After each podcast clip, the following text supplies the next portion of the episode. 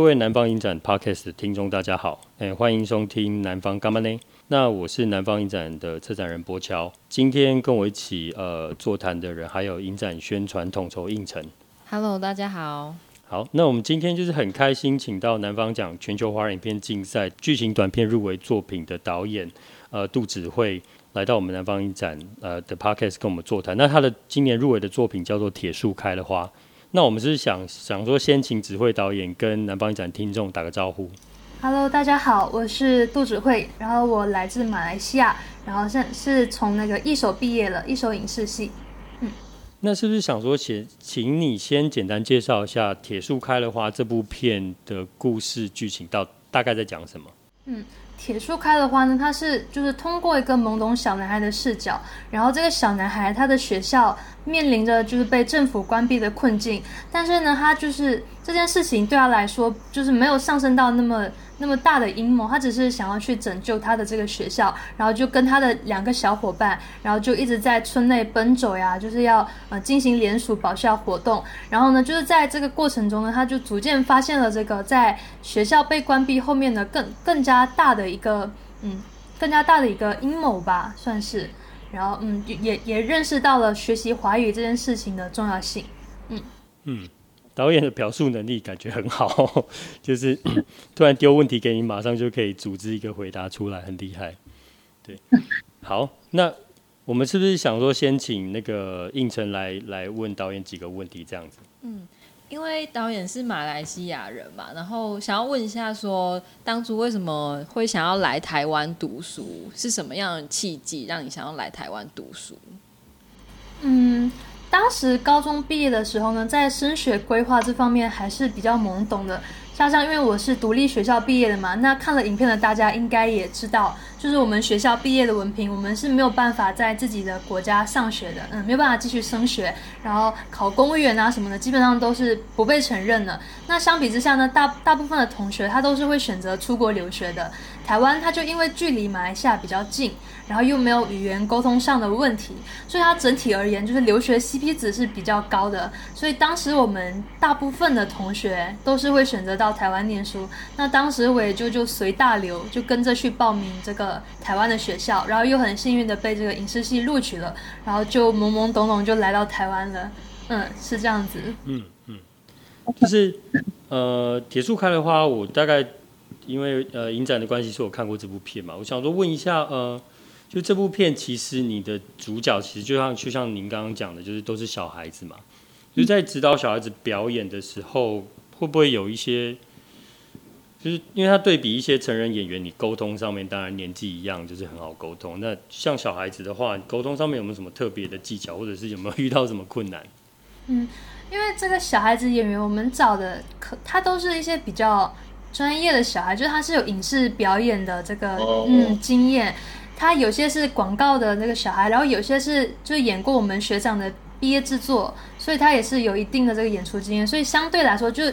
这沟通程度是比较好沟通的，但是就说戏的话呢，我是觉得就是你嗯放低自己的身份，然后你就跟他们交朋友。就是我们在开拍之前，我们就先相处了一段时间，所以是已经非常熟悉，像朋友一样，就经常玩在一起。然后就是用引导的方式吧，就是让他想象，诶，如果是你现在正在读的小学真的被关闭了。就是你会怎么办呢？就是你会想要怎么去跟身边的人呼吁呢？就是用引导式的方法，然后加上大家都是小孩子嘛，他们会就是说，诶，他他已经进入状况了，我也会不知不觉的跟我的朋友一起进入这个状况里面，所以整体上出现的感觉就是会比较自然。嗯嗯嗯，对，这也是我的感觉，就是我觉得那个小孩子在表演上面，我觉得非常自然。就是有有时候我们在有时候我们拍拍片啊，就是最我觉得比较。容易遇到的情况是，就是我们大人在写剧本的时候，让小孩子去讲出大人讲出来的话。那可是这里面的小孩子，你就觉得他有时候讲出来的话是 就是小孩子。对对对对，我觉得那很重要啊。对，然后他们自己在玩，在河边玩的那个场景，其实我觉得都还蛮都蛮迷人，都拍的很好。就因为那个那个台词，我都不会要求他们就讲，就一字一句的讲到，我就觉得大概就是这个意思啦，你就自己看着发挥这样子。所以就对，就自然很多，就不会一板一眼这样子。嗯嗯嗯，那其实还蛮有趣，因为这因为你你说你是念一所大学，一所在高雄嘛，那这个是毕业制作，那毕业制作你要这部片是在马来西亚完成的吗？嗯，对，在马来西亚拍的。好、哦，所以你你是一个人回去再找剧组，还是怎么样的情况？这是我们班上的同学组的，全部一起。嗯，对，全部一起。就当时就是会先提案，你提案通过了之后呢，老、嗯、老师老师就是让呃，就说就说，哎，你这个可以拍了。然后大家就是会自己选择自己看上的故事，就是说，哎，这个故事我觉得我有发挥的地方。然后他就来找我说，哎，我想当你的摄影师，想当你的灯光是什么的。然后我们组在一起之后呢，我们再就一起回来马来西亚看景啊，然后找演员什么什么的。所以这个成本应该蛮大的。相当大，就是我们组有十二个人嘛，十二个人，我们每个人大概就出了应该有个五六万吧，所以就对，就五五六，就整整部片应该就五六十万吧，哎，六七十万这样子。六七十万，大家一起出钱嘛？对，大家一起出，大家一起出。那因为这部片算是跨国制作，那对。有应该会有蛮多困难需要克服的，可以分享一下这方面的经验吗？嗯、呃，就是如果说就是器材方面，因为我们以前在高雄或者在台湾拍，我们是可以直接跟学校申请器材嘛。那这次的话，就是有运输上的就是困难，就是我们运过去的话，要是。坏坏了还是怎么样？我们基本上都不可能赔得起，这是电影的器材。那我们用的方法呢，就是说我们像摄影机，我们就跟学校借；但是像像那些灯光器材就比较庞大的那种，我们就是到马来西亚去那边租借。然后就也很幸运，就是说他们知道了我们这个学生制作的，就是这个困难，他也答应就是让我们用很低的价钱去租。然后嗯，所以这这就是这算是我们比较幸运的一点。然后其他的困难话，就是例如说像有语言上的问题，因为马来西亚就是他嗯，马来人的人口比例占七十八先嘛，那他们就是难免会碰上需要跟友族沟通的这个困难，那就需要我们需要我们组的马来西亚人去帮他们翻译。但是这个同时也是好玩的事情啦，因为因为他们在那边待了可能半个月之后，他们都多多少少能够学到几句就是马来语。那他们就觉得这个东西特别特别好玩，然后有些同学就语言天赋比较比较好的同学，他在那边待了半个月之后，他已经可以自己用马来语去买零食、买饮料什么的，然后还交到当地的朋友这样子。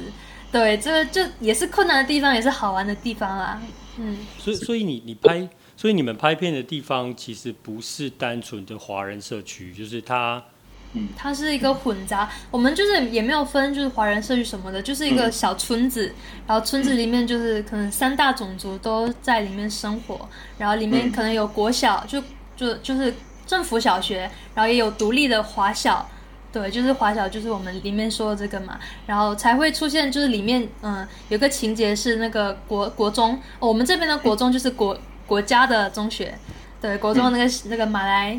马来少年去欺负他们，那他们就是属于就另外另外一个学校的那另外一个体系的学校的学生。嗯嗯嗯。所以所以如果呃你是假设你是一个呃华，因为你是一个华人的呃华裔的身份在马来西亚嘛，你最高可以念呃以华语为主的一个教育，最高可以念到中学吗？嗯，大学也是有那个也是有私立的大学啊。嗯，但是他不被马来西亚的国家承认。对，他不被承认，就中学也不是，也也是不被承认的。那现在可能华小他们可能也是想要尽量都是以马来语为媒介，这、就是他们就是诉求的一个去多元化嘛。嗯嗯嗯，所以我如果选择去呃国家体系的小学或中学读书，我可能就不会有第二。第二语言或者是母语教学，这样就比如说，呃，我知道国家的语言是马来语，好了，那但是他不会在学校有所谓的中文课。嗯，会有中文课，但是他的那个比例就是说，例如呃，英文课是一周可能十堂，马来语一周十堂，那可能中文一周就一堂这样子，它的比例是就分配是不成比例的。嗯，好，我我会这样问的原因是因为像像我在研究所的时候，我也有马来西亚的侨生的学弟。那很有趣的，就是他跟我讲话的时候，那当然他一开始跟我讲话的时候，我就知道说他不是台湾人嘛。那我们两个会认识，是因为我们两个深夜在那边看那个英超，就是足球啦。嗯嗯，对对对对对。然后他后来我意外的是，他其实广东话也讲的很好。应该说潮州话吗？还是广东话？就是嗯，我知道。嗯嗯嗯。所以，比如说像你这样子的的状况，就是你你要不要简介一下？就是即便是以中文来说，华语来说，就是在马来西亚有大概有几种华语在讲？我知道台语也有人讲嘛。对，我们这里叫福建话，因为因为这比较复杂，因为我们这个华人他是早期都是移民过来的，就是可能就是，所以他可能是有潮州人过来，然后广东人过来，福建人过来，然后就各自。成立他们的会堂什么的，像我是在马来西亚的南部，然后南部是说台语，就闽南语比较多，福建话比较多。然后我觉得你可你学弟可能是中部或者往上，中部往上是讲广东话比较多。嗯、那中间像那个佩文，他其实就是客家人，他其实会讲一点客家话。嗯、然后我的母亲是潮州潮州人，但是因为这个东西也慢慢就失传了。所以现在我我也只会说台语这样子，那而且这个东西它在我们这边融合，就是会出现融合的状况。所以即使、嗯、即使我会闽就是福建话，但是我到台湾听台语，即即使是差不多的东西，其但我有时候也是会觉得有点陌生，就是嗯有点听得懂，又好像听不是很懂这样子，就是因为在马来西亚的这个环境下，哦、嗯嗯。打个比方吧，有没有在台湾听到那种人家讲的台语的词你听不懂的？一下子还有点想不起来，因为我有就是跟同学去他家玩，然后他们家里用台语讲话，就感觉半懂不懂的，但是一下子整句是想不起来。哦，哎、欸，有没有什么是台语？有没有什么是台湾特有的食物或什么的？对、嗯，你们可以讲、欸那个、台中那个什么大面羹哦，嘿嘿嘿大面羹那个连南部人都听不懂了啦。对啊，高雄，我想一下，高雄有什么？可以用台语沟通一下。你说真的吗？你说讲讲看。呃，其实老实讲，我台语嘛无啥物好，我嘛无啥会晓讲。啊，你咧？你呢？会使会使。会使 会使。蒙混过去。嗯嗯嗯。好啦，我我们刚刚废话很多，就是想说，请胤丞再问一下问题。那。因为，哎、欸，你来台湾也算是四年嘛，你觉得台湾跟在马来西亚还有什么不同的地方，或者是在台湾还有什么事情让你比较印象深刻？讲一点坏话啦，就是就是不要想太多，因为反正现在你也不在台湾了。讲一点台湾人，你觉得奇怪他的他们的台湾人的习惯怎么这么怪？就是类似像这种。但要说不习惯的话，我觉得。嗯，这个差异还是建立在于马来西亚是多元种族的国家嘛。那像嗯，像刚刚说语言还是它会出现这个融合的状况。那像饮食啊这些的，它也是会出现非常多的融合状况。所以马来西亚的这个饮食饮食文化是非常多样化的。就像我们有印度人的煎饼啊，然后马来人的香料肉串什么的。但我来到台湾，我就会觉得这这边的就吃的东西会相对比较单一啦。或者就是说日韩化的严，就是日韩化比较严重，就日料韩料，然后就是这样子，就这样我们我们大部分的马来西亚同学来到台湾都会自己带辣椒酱，因为就觉得台湾的东西好像太清淡了，是不是？即便嗯，嗯，你说你说你说，因因为像《铁树开花》里面的剧情又就是提到那个中秋节嘛，那导演那时候来台湾读书的时候，应该有在台湾过中秋节。有有有，我想哎、欸，台湾中秋节怎么吃烤肉的啊？好奇怪哦，就从来没有烤过肉在中秋节。然后你们提灯笼是在元宵节嘛？是不是？因为这个提案当时就是。在在讲的时候，我们老师就有讲过，他说你这部片子要是在台湾放的话，大家应该会觉得很奇怪吧？因为他们中秋节是不提灯笼的。我说是吗？就原来是元宵节才提灯笼的，这个也是后来才了解到的。还有吃柚子，对，我觉得好奇怪啊。柚子，所以你们不吃柚子吗？很少，就是真的很少，就几乎没有见过在菜市场出现过。就除除了是一些特别节日要拜拜还是干嘛的，就会拿拿来。对，所以中秋节不吃柚子。中秋节就吃月饼啊。哦，就是其实台湾也，我觉我也觉得蛮纳闷，就是比如说像我的爷爷奶奶，就是中秋节确实也是会吃吃呃月饼，所以小时候有吃过那月饼。可是像长大了之后，你会发现，哎、欸，年轻人之间讨论的中秋节的活动一定是烤肉，就没有月饼的存在了。会不会只是为了烤肉而烤肉？就 就烤肉，大家可以聚在一起嘛？就是有团圆团圆的感觉。吃火锅其实也行啊，就是一个意思。对对对，中秋节吃火锅很热。对啊，所以所以导演那时候在台湾的时候，呃的中秋节也有烤，跟大家一起烤肉这样子。有入乡随俗啊，我们系上有活动，就是大家一起去，一起去去一起去烤肉，就是想说，哦、啊，有个借口出去玩，那也不错，这样子。不然你一个人离乡背井，然后这种节日氛围其实是就是自己不会去庆祝节日啦。但是有个借口，大家一起聚在一起吃吃饭、烤烤肉，就觉得也不错，这样子。哎，我我知道现在呃，导演现在您是在在那个中国的南京大学念硕班嘛，对不对？几年了？那、啊、我才硕一，就我才刚毕业嘛，哦、嗯，就这学期刚升硕二，嗯，刚念到硕一、嗯。对，就是呃。去年呃，刚升上硕二啦，就是马上开学了，下呃这个月就开学了，哦、嗯。所以，我其实铺梗铺那么久，我只是想问你说，那你在中国过过中秋节吗？中国的中秋节应该还是比较像的，但他们也是元宵才会有，嗯、就是元宵灯会，但他们不吃烤肉啦，但他们元宵的习惯还是还是跟台湾比较一致的，就有元宵灯会这样子。灯会这个形、嗯、这个形式在马来西亚是没有出现过，就没有灯会这个东西。嗯嗯，那因为我在跟佩文联系的时候，他有说你现在在准备你的硕士论文了。佩文是谁？佩文是谁？哦，佩文是铁树开了花的制片。哦，嗯，对对对，他也是灯光师。哦，也是灯光，好多功能哦。那还是说可以就是聊一下你的论文的题目？大概会写什么啊？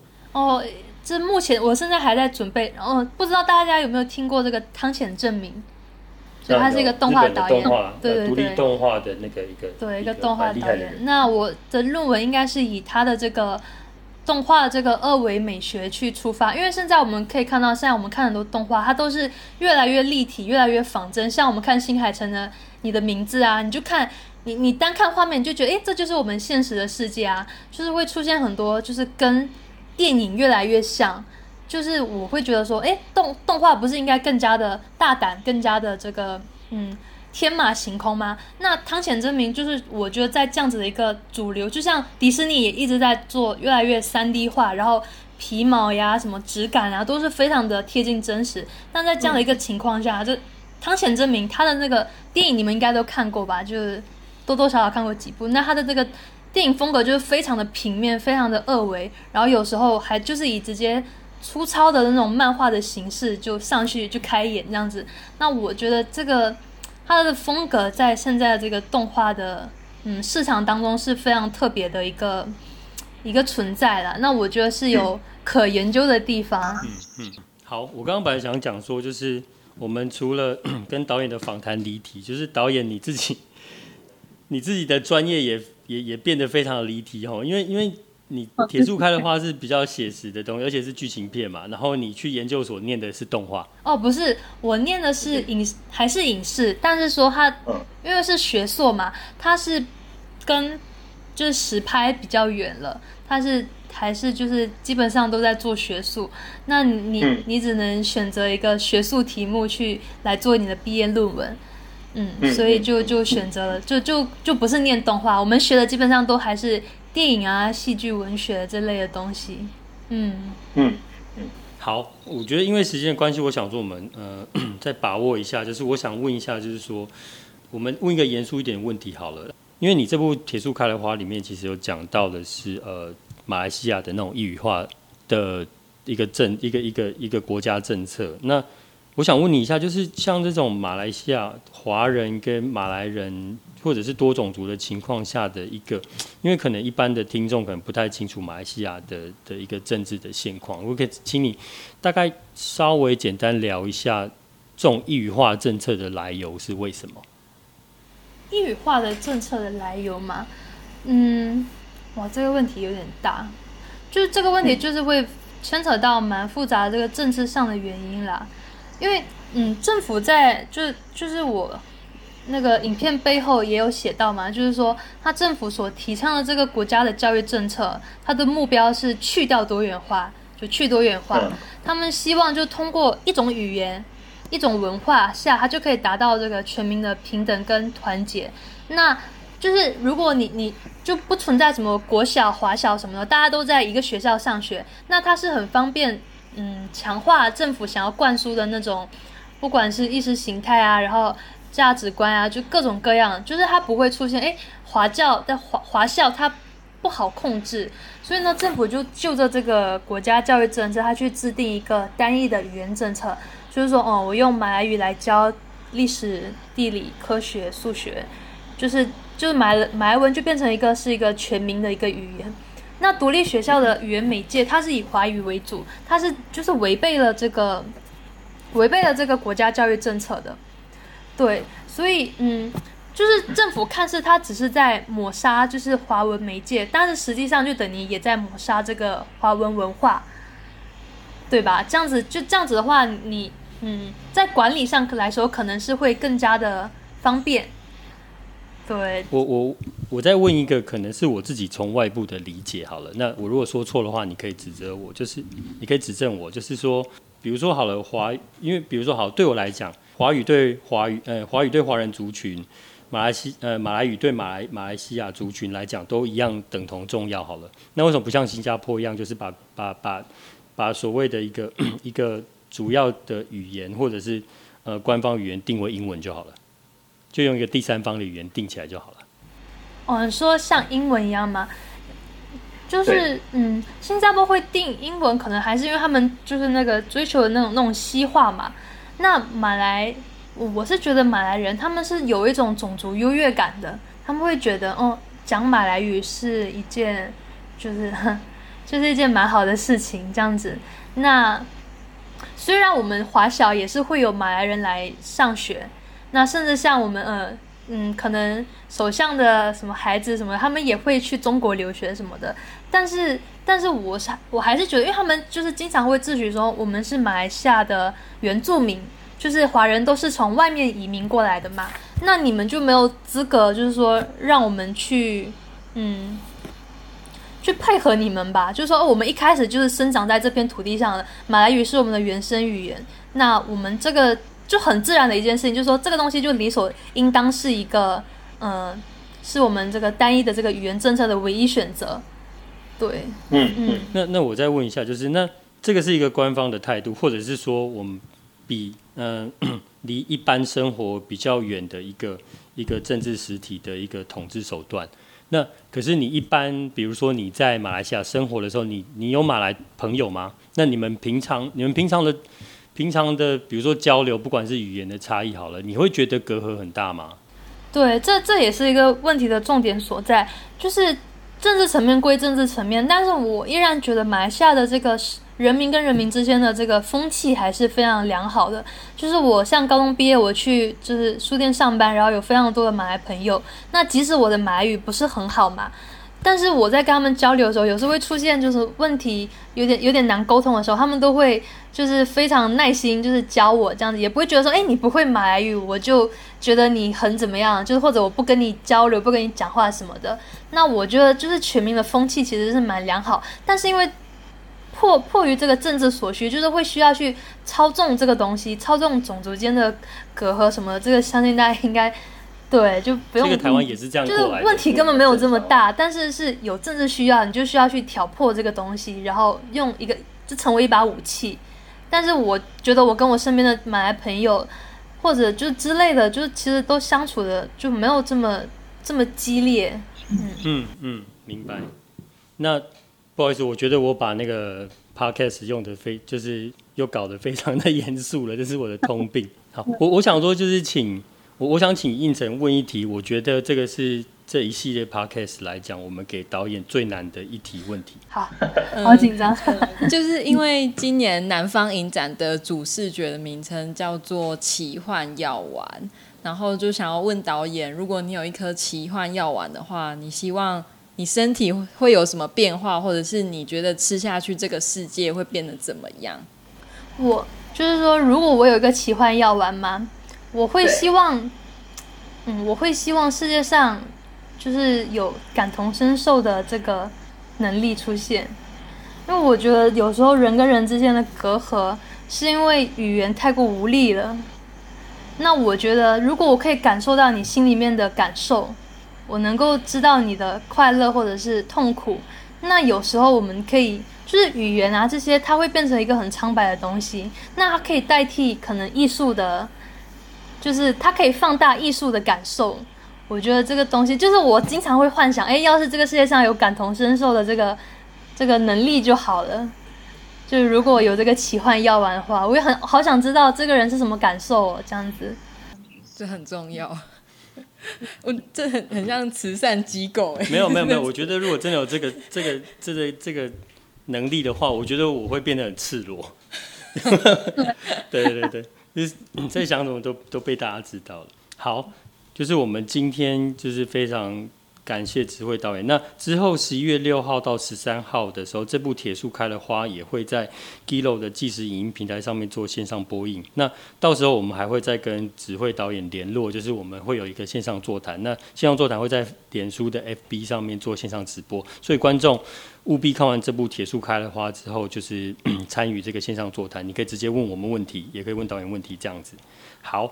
那我们再次感谢指挥导演。好，谢谢你们。谢谢。好，那就这场 podcast 就到此告一段落。那各位观众，拜拜。拜拜。谢谢，拜拜。